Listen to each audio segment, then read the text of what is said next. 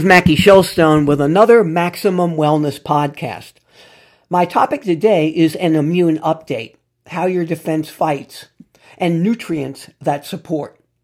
In January of 2020, a review of micronutrients and the immune system working in harmony to reduce the risk of infection was published in the online peer-reviewed journal Nutrients.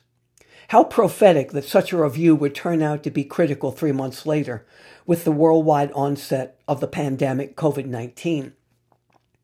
Researchers from the Linus Pauling Institute, Department of Biochemistry and Biophysics, Oregon State University, and Bayer Consumer Care AG in Switzerland comment in the review that immune support by micronutrients is historically based on vitamin C deficiency and supplementation in scurvy in early times.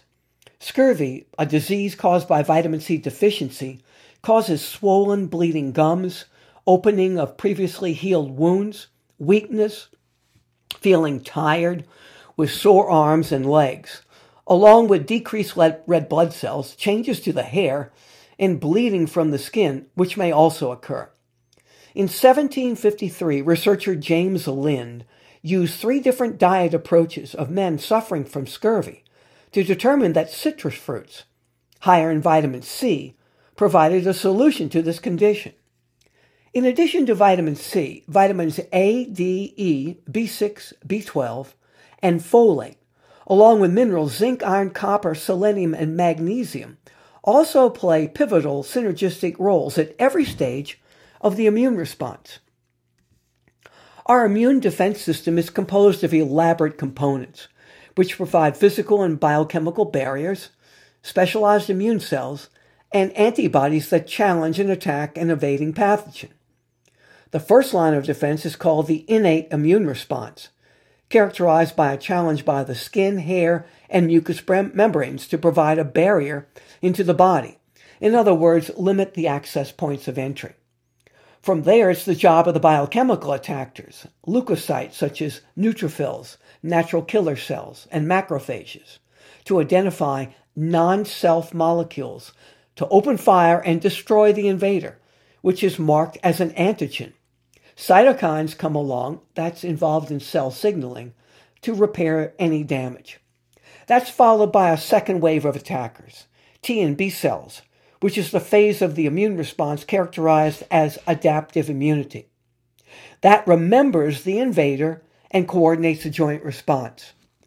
The researchers from Oregon State and Bayer AG provide an excellent re- overview of the known mechanism of micronutrients that are fundamental to immune function and how inadequate intake might affect the risk to infection.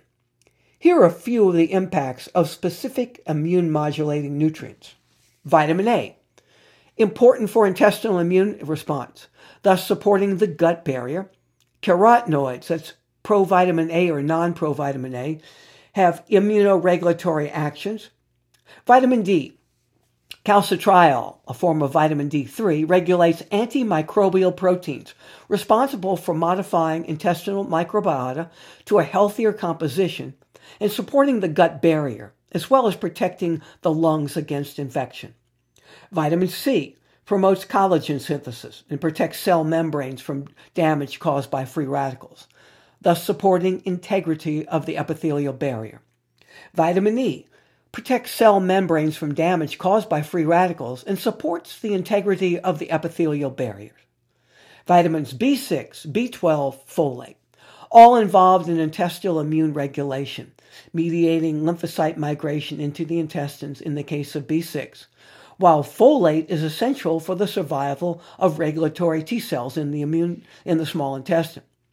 Human gut microbes use vitamin B12 as cofactor for metabolic pathways, thus supporting the gut barrier. Folate is also important for sufficient antibody response to antigens.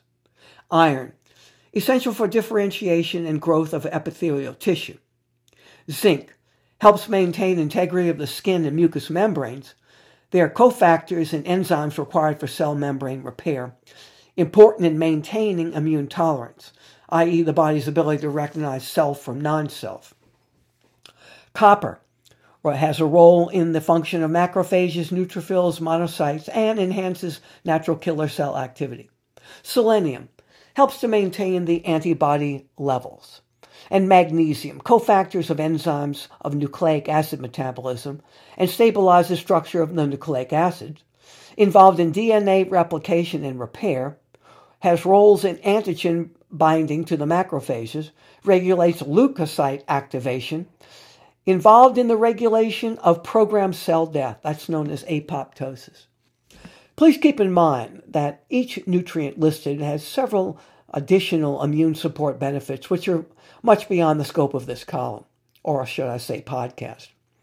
Nor are the nutrient requirements listed, since the, that, that must depend on guidance from your own personal physician. So I see I think what you can see is the need to have a healthy eating plan and the support of a good multivitamin mineral formula as main components of your immune support plan, adding various forms of daily exercise to round out the mix. If you'd like more information, I suggest and strongly suggest you sign up for my free Mac email. It's weekly on MackieShilstone.com. It's got all the wellness updates you could want. Fitness in small spaces, my 90 second videos on mo- money in your home, maximum wellness podcast you're listening to, and my script on Wednesdays. And on Fridays, you receive my WWLW UPL three minute workout Wednesday segment. All that for you, free of charge, going out to thousands of people. And if you want to follow me on Facebook and Twitter, it's at Mackie Shilstone. It's at Mackie Shilstone. Until next time, I'm Mackie Shilstone with another Maximum well- Wellness podcast, praying that God will bless you, keep you safe, happy, healthy, prosperous, and give us the ability to get through this all together. Team effort. It's not what happens to us in life, it's what we do about it. I'm Mackie Shilstone. I'll see you next week with another Maximum Wellness podcast.